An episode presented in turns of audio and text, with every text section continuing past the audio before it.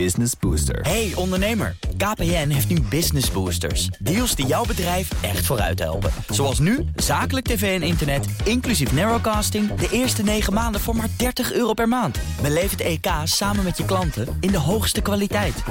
Kijk op kpn.com slash businessbooster. Business Booster.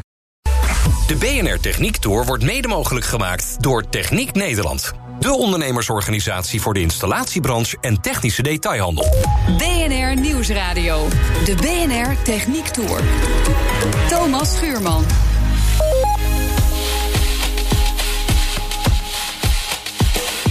De Merwedebrug in de A27 is één van de vier verbindingen tussen het noorden en het zuiden van het land. De 55-jarige brug vertoont haarscheurtjes.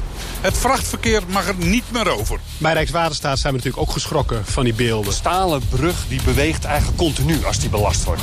Ja, ik vind het een beetje knullig. Uh, het is een van de belangrijkste verkeersaders richting zuiden. Problemen met de Merwedebrug in 2016 zorgden misschien wel voor een kentering. Hoe houden we die verkeersaders in de gaten? Ons land heeft 40.000 bruggen en viaducten. Vele daarvan zijn verouderd en zijn niet gebouwd op de enorm toegenomen verkeersdruk. Constructies worden daarom onder de loep genomen. En voor techniek geldt, geen brug is te ver. Nou, dit is, laten we er eventjes heen lopen. Dit, zijn nou prachtige details. We zijn in Amsterdam. Bruggen en kades krijgen daar een groot, zeer noodzakelijk onderhoud. Sensoren zijn een middel om de boel in kaart te brengen. Ik ben Jelle van der Elske. Ik werk bij de gemeente Amsterdam, met het ingenieursbureau. En we staan hier bij brug 705. Dat is half... Brug trouwens, hè? Want ik, uh, ja. dat is iets waar ik meteen aan moest denken. Wat is nou echt het verschil tussen een brug en een viaduct? Een viaduct, nou ja, er zijn niet richtlijnen voor... maar een viaduct gaat over land over het algemeen... en een brug gaat over water. Dat is wat wij hanteren. Oké. Okay. Nou goed, we zijn hier in Amsterdam, bij brug 705 dus... in Slotervaart, tussen uh, station Lelylaan en de Sloterplas... Waarom staan we eigenlijk bij deze brug? Nou, dit is een brug uit de begin jaren 60. Normaal gesproken staan we altijd bij bruggetjes in de, in de binnenstad van Amsterdam. Met metselwerk, uh, boogjes en op houten paalfunderingen. Uh, daarvan weten we dat dat grote risicobruggen zijn en dat daar onze volle aandacht aan verdient. Ja. Dit zijn bruggen die zijn in de jaren 60 gebouwd, vlak na de oorlog. En vlak na de oorlog was er een grote schaarste aan bouwmateriaal. Dus deze bruggen zijn over het algemeen een beetje zuinigjes gebouwd. Toch zie ik een enorme uh, betonnen kolos. Een enorme kolos, ja, ja. Maar bijvoorbeeld de palen onder deze brug die staan, uh, zijn kort, staan op de eerste zandlaag. Uh, is wel veel beton, maar met wapening. Staal was een schaars uh, bouwmateriaal uh, in die tijd. Hollandse ja, zuinigheid. Hollandse zuinigheid, ja, ja inderdaad. En levert dat nu ook problemen op? Nou, nog niet. Maar dat zijn wel bruggen die ons volle aandacht verdienen. Ja, wat bedoelt u nou mee? Nou ja... Ik neem aan dat tien jaar geleden er ook veel aandacht voor was. Ja. nee? Ja, dit is een hele lastige. Wethouder Sharon Dijksma zei eerder al onderhoud is weinig sexy. Je hebt er last van en je ziet er weinig van terug. Na de zomer start desondanks een groot onderhoudsprogramma. Hoeveel bruggen zijn er eigenlijk in Amsterdam? Wij hebben totaal in het beheer van Amsterdam hebben wij 1600 bruggen, waarvan 850 wegverkeersbruggen. Ja. En die 850 wegverkeersbruggen, die, uh, ja, daar, daar zijn we mee begonnen. Die zijn uh, voor de stad uh, het meest cruciaal belangrijk. En ja, die hebben, daar hebben we onze eerste aandacht op gericht. Ja, hoeveel bruggen verkeren daarvan in slechte staat? Nou, dat weten we niet precies. Maar schrik niet. Wij hebben nu een eerste beeld waarvan wij denken dat ongeveer de helft van die bruggen, van die wegverkeersbruggen, voor zware renovatie of voor uh, sloop en herbouw in aanmerking gaan komen. Dat is ons beeld op maar dit Amsterdam er dus eigenlijk last ook van gaat krijgen. Daar gaat Amsterdam er zeker last van krijgen, ja. Een project van jaren neem ik aan. Dat is een project van, nou, zeg maar van tientallen jaren, ja. ja van miljoenen of miljarden? Dat gaat inderdaad richting de miljarden, ja. Toch even schrikken hoor. Honderden bruggen die eigenlijk onbruikbaar zijn. Al die bruggen die voor menig kunstenaar zo'n inspiratiebron zijn gebleken. Van Martinus Nijhoff, de moeder, de vrouw. Ik ging naar Bommel om de brug te zien. Ik zag de nieuwe brug. Twee overzijden die elkaar vroeger schenen te vermijden, worden weer buren. De Martinus Nijhoffbrug in Zaltbommel. Maar er zijn zoveel andere iconische bruggen. Vervangen is niet alleen onbetaalbaar, ook zonde voor alliantiekaarten.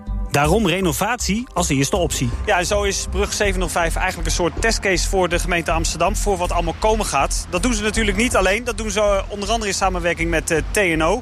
Naast mij staat Willy Pelen. Ik zie de draden al hangen daar onder de brug. Ja, klopt. Wat zie ik daar precies eigenlijk? Je ziet daar de draden die naar de sensoren gaan. Die sensoren die, hebben wij op de brug gemonteerd om de vervormingen van de brug te meten. De vervorming onder het verkeer, hè, want je hoort hier verkeer overheen gaat. En dat is niet te missen, nee. Dat is niet te missen. En dat verkeer laat de brug een klein beetje vervormen. en die vervormingen meten wij. En uit die vervorming kunnen wij het, het gedrag van die brug, hè, hoe die brug precies in elkaar zit, hoe ze zich gedraagt, kunnen wij afleiden. Klein beetje vervorming, waar hebben we het dan over? Nou, dat is echt heel klein. Dat is een tiende millimeter, misschien nog wel kleiner. Want dit is een hele stijve brug, dus hier zijn die vervormingen heel klein. Uh, maar dat is voor ons genoeg. Hoewel dit wel eh, ook voor ons inderdaad ook daar een testcase voor was. Van zijn die sensoren uh, goed genoeg om die kleine vervormingen te meten? En nog belangrijker zijn onze modellen, hè, waarmee we gaan die we op basis van die metingen gaan, gaan valideren. Kun je dat ook met die hele kleine vervormingen voor elkaar krijgen. Nou, Weet u als ze goed genoeg zijn? Uh, we zijn nog niet helemaal klaar, maar uh, ik zie alleen maar glunderende ogen bij ons op kantoor. Laten we er even naartoe lopen. Ja. Wat ik zie hier dus, een kastje hangen. Is dat de sensor waar we het dan over hebben? Nee, de sensoren zie je hier op die, op die stalen platen zitten. Dat zijn optische reksensoren. Zijn er dus een stuk of, nou laten we zeggen, tien hier op deze plek? Hier, op deze plek. En dan om de 10, 20 meter hangen ze? Hangen, hangen ze nog. Ja, en dat is één techniek. We hebben ook, zie je in deze gleuven hebben we ook uh, optische vezels gebruikt. Eén hele lange optische vezel, dat is een glasvezel. Uh, van hetzelfde type die in jouw huis en mijn huis televisiesignaal en telefoon, telefoonsignaal uh, aflevert. Maar wat vangt hij hier dan op? En hier kun je met diezelfde vezel kun je ook weer de vervorming van die brug meten. De rekken, dus hoe die brug een klein beetje vervormt onder, onder het verkeer. Uh, maar dan heb je wel hele slimme analyseapparatuur nodig. Uh, om dat voor elkaar te krijgen. En dat is ook een van de ontwikkelingen waar wij mee bezig zijn... om zo die beheerders te helpen bij de problematiek die ze hebben. En onderzoeken jullie hier alleen de vervorming of ook andere dingen? We hebben hier uh, vervormingen gemeten. We hebben met lasers, die, die, helaas moesten we die weghalen... maar met lasers, kleine, hele kleine vervormingen.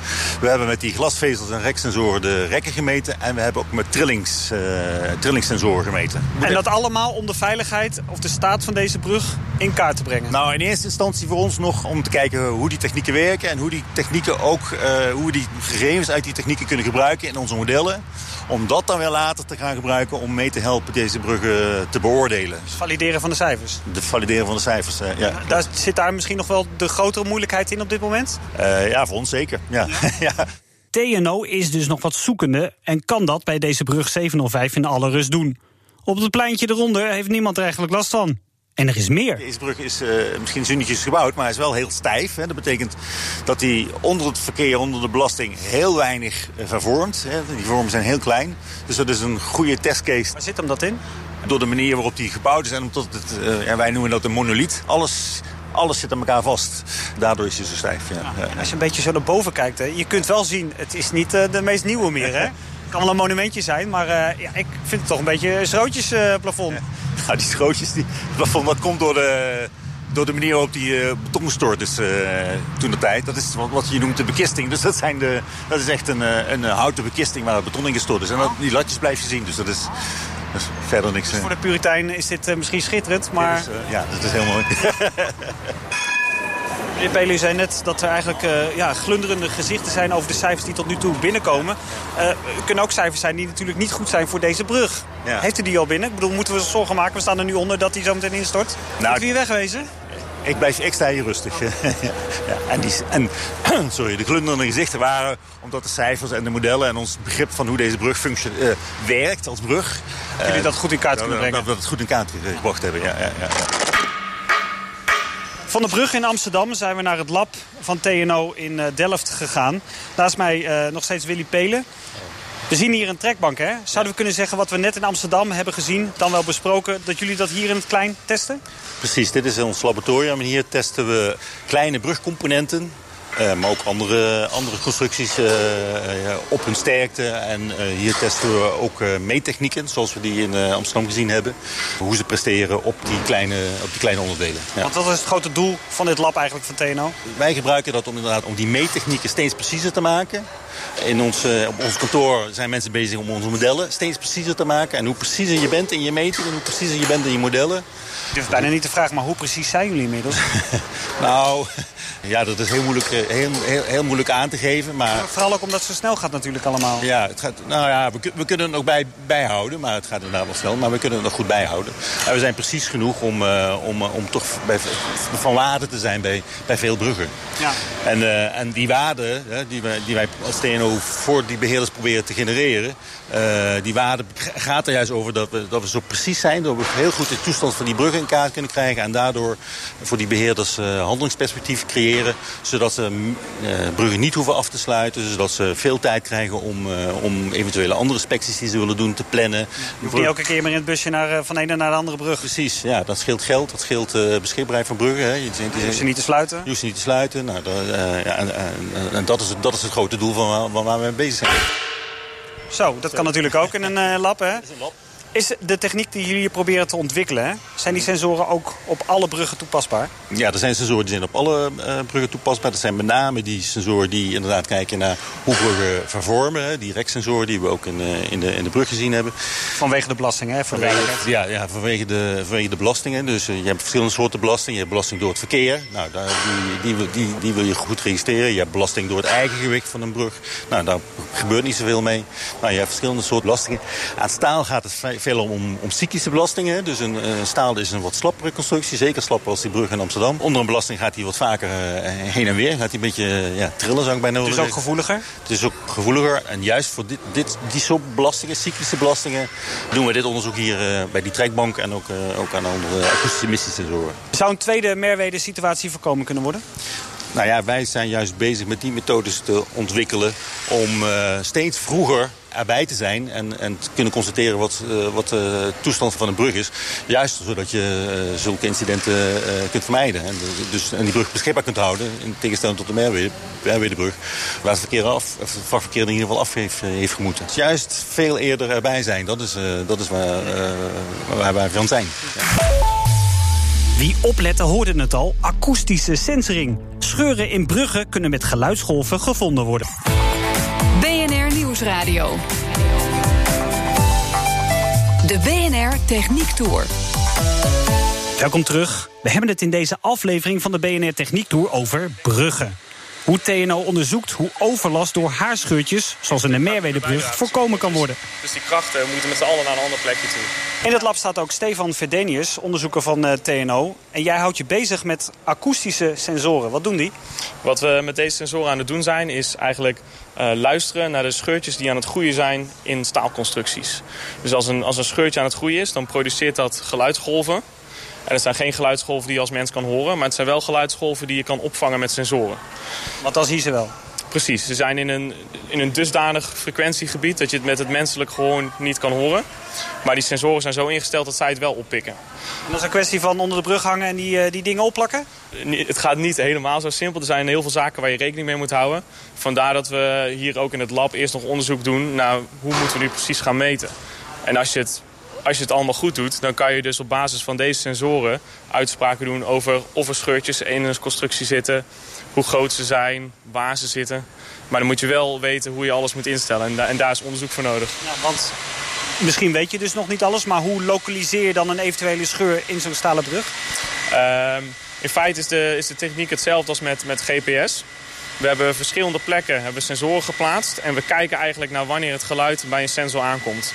En als het geluid eerst bij sensor 1 aankomt en dan pas bij sensor 2... dan weet je dus dat de bron dichter bij sensor 1 moet zitten. En door op een goede plek je sensoren te plaatsen... kan je zo je scheurtje lokaliseren. Ja. Maar nou uh, worden die constructies natuurlijk ook aan elkaar gemaakt... door bijvoorbeeld van dit soort... Uh, dit zijn klinknagelverbindingen inderdaad. Klinknagelverbindingen inderdaad. Ja, eigenlijk gewoon een, de, de kop van de spijker bij wijze van spreken. Hè? Daaronder, dat is een fragiele plek. Kun je daar zien of er wat gebeurt? Ja, dat is een terechte opmerking. De, de, de meest kwetsbare plek, dus waar je eigenlijk verwacht dat het scheurtje gaat groeien... is een plek waar je met het blote oog niet bij kunt. En daar bieden deze sensoren een uitkomst. Doordat het geluid wat daar zit, dat verspreidt zich wel over de hele plaat. Dus het, het geluid wat van die bron komt, kan je wel op grote afstand meten. Dus op die manier kan je ergens meten waar je eigenlijk niet bij kan. En er dus vooral weer op tijd bij zijn, hè? waar we het net ook al op over hadden. Precies, het alternatief is dat je het pas zou kunnen zien als je op een plek zit waar je, waar je bij kunt. En door deze techniek kunnen we er veel eerder bij zijn. Hebben het al een paar keer gezegd, maar er rijden natuurlijk uh, auto's, dan wel vrachtwagens of weet ik veel wat over zo'n brug. Maken ook herrie. In hoeverre ja, uh, belemmeren die, die geluidsgolf van een eventueel scheurtje? Uh, dat is inderdaad een punt waar we rekening mee moeten houden. Ehm, en wat je ziet, zowel bij metingen in het lab als op locatie... wordt eigenlijk eerst aandacht besteed naar wat horen we nu als er, als er niks aan de hand is. Dus bijvoorbeeld in het lab, dan, dan beginnen we met een test om te zien wat meten de sensoren standaard. En dat is eigenlijk een soort ruisniveau. En dan stellen we dus de sensoren zo in dat ze bij dat niveau nog niks aangeven. Pas als er een dus hoge... normale ruis van verkeer, uh, passerend verkeer, dat ziet hij als normaal, zeg maar, die sensor? Precies, daar geeft hij geen signaaltje af. Pas als het een ander uh, type signaal is, dus dat kan enerzijds zijn uh, dat het signaal er anders uitziet... maar vaak ook gewoon dat het een veel sterker signaal is... dan weten we, nou, dat moet van een scheurtje afkomstig zijn. Ja. En zo kunnen we die, die achtergrondgeluiden eigenlijk wegfilteren. Dit, dit type verbindingen zitten we nog echt in de experimentele fase... Uh, omdat het hier bemoeilijkt wordt door de kleine afmetingen van je stukken. Dus als je een grote plaat hebt, dan kan dat geluid alle kanten op en is het heel makkelijk te detecteren. Kijk je naar een klein stuk, dan krijg je eigenlijk dat het geluid als een, als een bal in een flipperkast alle kanten op kan gaan. En moet je veel meer aandacht besteden aan hoe kan ik nu precies die bron vinden. Zo hebben we de monitoring gehad. Staan we nu in een hal in Eindhoven. Want als het gaat om techniek van bruggen, dan wordt ook naar het materiaal en naar de vorm gekeken. En voor mij zien we een 3D-printer. Nou, die kennen we inmiddels een klein beetje, zouden we mogen zeggen. Maar als het gaat om bruggen is het misschien nog wat anders. Uh, naast mij Pieter Bakker van BAM. We kijken naar de 3D-printer waar jullie bruggen mee kunnen bouwen. Maar ik zie de staal eruit uitkomen. Hoe komt dat? Dat klopt. We zijn op dit moment aan het oefenen met het printen van, uh, meeprinten van de wapening. Wat we hier zien in de hal van BAM en Weber BMX is dat we een, een, grote robotarm hebben staan. Die je kent uit de automotive. En die staat op een trek en die kan voor ons 3D beton printen. Ja. En daar kunnen jullie alles mee maken? Daar kunnen we alles mee maken. Praktisch alles. We hebben wel het dingetje van de zwaartekracht. Maar we zijn wel heel erg vormvrij. Dus we kunnen allerlei vormvrije elementen maken. Zo is de 3D-betonprinter voor BAM de eerste vorm van robotisering... in het uitvoeren van projecten. Zo kwam er in Gemert al een fietsbrug. Dit is dan nog een ja, soort prefab-methode. En wij geloven er heel erg in omdat het, het het sneller maakt. Dus we kunnen vormvrij gaan bouwen, maar met een hele snel proces in uh, en het ontwerpproces, maar ook in de uiteindelijke productie van, uh, van de elementen. Ja, laten we eens even bij dat, bij dat sneller blijven. Hoeveel sneller is dit dan? Uh, hoeveel sneller is het? Het uh, traject van Gemert, wat een heel innovatief traject was... dat heeft uiteindelijk negen maanden geduurd van begin uh, van het idee tot uiteindelijk productie. Maar dat was natuurlijk de eerste keer. nu kan het veel sneller. De brug van Gemert, wat ongeveer een lengte van 6, 7 meter had... die zouden we nu in twee dagen kunnen printen. Omdat je de standaard eigenlijk al in de berekening hebt? Ja, dus we maken een standaard ontwerp uiteindelijk, een parametrisch ontwerp... wat heel makkelijk aan te passen is naar, naar de parameters, dus naar nieuwe afmetingen of naar nieuwe vormen. En daarmee uh, kan je heel snel een nieuw ontwerp, dus een nieuwe, een nieuwe broertje in de familie uh, genereren. Die standaard die is dus klaar in jullie systeem? Ik bedoel, je kunt nu gewoon meteen doorgaan? Daar zijn we nu mee bezig om dat op te zetten. Om dus de meest uh, geoptimaliseerde brug. De, de brug in Gemert is niet ons ideaalbeeld van hoe de brug eruit zou moeten komen te zien. Jullie hebben de berekening of de standaard daarna aangepast? Ja, we zijn natuurlijk heel erg aan het innoveren. We zijn aan het innoveren in de snelheid, maar ook in de materialen. Weber BMX, onze partner, maakt materialen steeds beter. Dus sterker, beter qua krimp, uh, beter qua opbouw... zodat we makkelijker kunnen printen. Dus de printbaarheid zijn ze heel erg aan het, uh, aan het verbeteren. En al die factoren bij elkaar moeten we nu een nieuw optimaal ontwerp gaan maken voor een brug. En daar zijn we nu mee bezig om een parametrisch ontwerp te maken van één brug voor fiets- en voetgangers. En uh, die kan je bij wijze van spreken uiteindelijk uh, zelf achter je computerscherm... kun je dan de afmetingen en de vormen aanpassen. En dan uiteindelijk ja, is het voor ons een druk op de knop en kunnen we de verschillende elementen printen. Ja. Het dient wel gezegd te worden dat we de brug in elementen opknippen en die uh, printen en die uiteindelijk aan elkaar spannen met, uh, met Techniek is bij BAM dus zover dat het bruggen kan printen. Er komen er binnenkort in Noord-Holland vier. De lastigste hobbel daarbij is het materiaal. Want het is een mortel waarmee we printen. En uh, dit is, een, uh, dit is een, hoge, een hogere sterkte dan dat, we, dan dat we in eerste instantie hadden. We zitten nu op de derde generatie qua sterkteklasses uh, van, de, van de beton. En dat gaat wel echt de hele goede kant op met, met sterkte. Maar waarom en, niet de sterkste? Waar, waarom kan dat niet gewoon? Omdat we dat nog niet uit de printer kunnen krijgen. Dus dat is de innovatie waar we mee bezig zijn. Maar door, door de printer zelf of omdat het dan niet werkt? Uh, doordat de mortel, de samenstelling van de mortel is heel moeilijk. Uh, je legt een laagje op een volgende laag. En die laag moet dus hard genoeg zijn om die volgende laag erop te kunnen leggen. Anders loopt het weg. Ja, anders stort het in. Als je hier normale beton zou gebruiken, dan kan je niet de volgende laag erop leggen. En dus stel dat je dan uh, gebruik zou willen maken van dat allerbeste beton dan krijg je dus dat die, die, die draagkracht onderin dat dat niet meer werkt. Ja, de allersterkste beton, dat is hoogsterkte beton. Ja, en die krijgen we op dit moment nog niet in deze samenstelling uh, uit, uh, uit, weet het, uit de nozzel, dus uit onze printer. Um, maar dat is absoluut wel iets waar we in de toekomst aan gaan werken. We zijn er ook mee bezig om er bijvoorbeeld vezels in te krijgen. En dat zou de sterkte ook weer heel erg verbeteren. Zowel de druk als de treksterkte van de beton. Ja, dus naast het staaldraad waar we net al even over praten... komt er misschien nog een derde uh, stroom bij. Ja, dus dat zou dan in plaats van staaldraad zijn in principe. En dan ga je, uh, dan ga je er vezels in verwerken. En daarmee uh, maak je je beton vele malen sterker.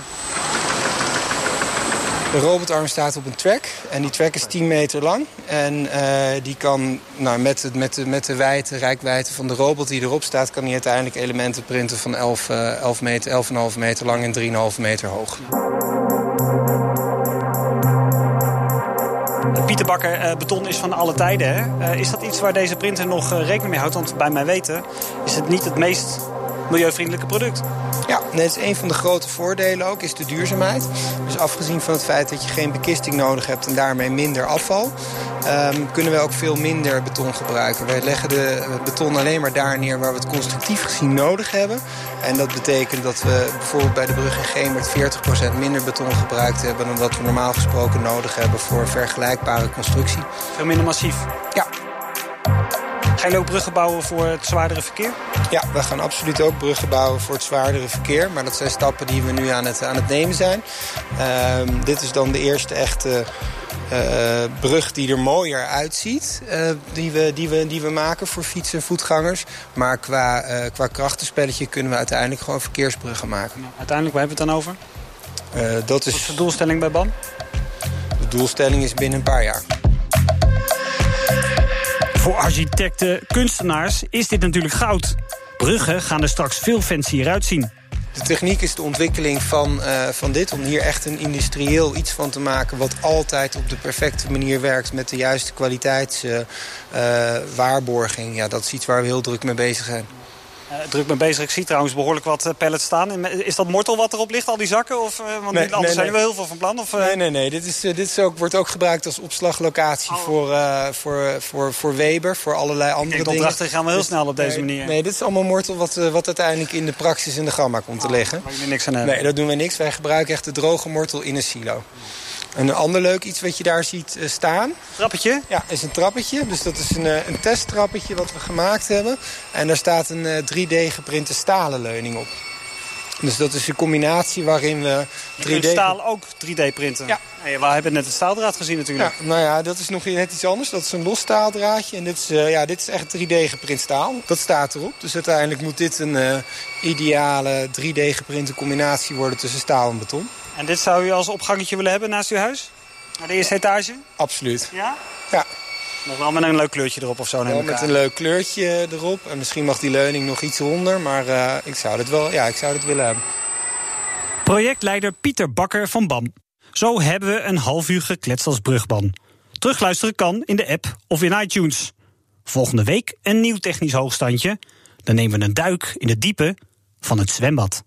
De BNR Techniek Tour wordt mede mogelijk gemaakt door Techniek Nederland. De ondernemersorganisatie voor de installatiebranche en technische detail. Business Booster. Hey ondernemer, KPN heeft nu Business Boosters. Deals die jouw bedrijf echt vooruit helpen. Zoals nu, zakelijk tv en internet, inclusief narrowcasting... de eerste 9 maanden voor maar 30 euro per maand. Beleef het EK samen met je klanten in de hoogste kwaliteit.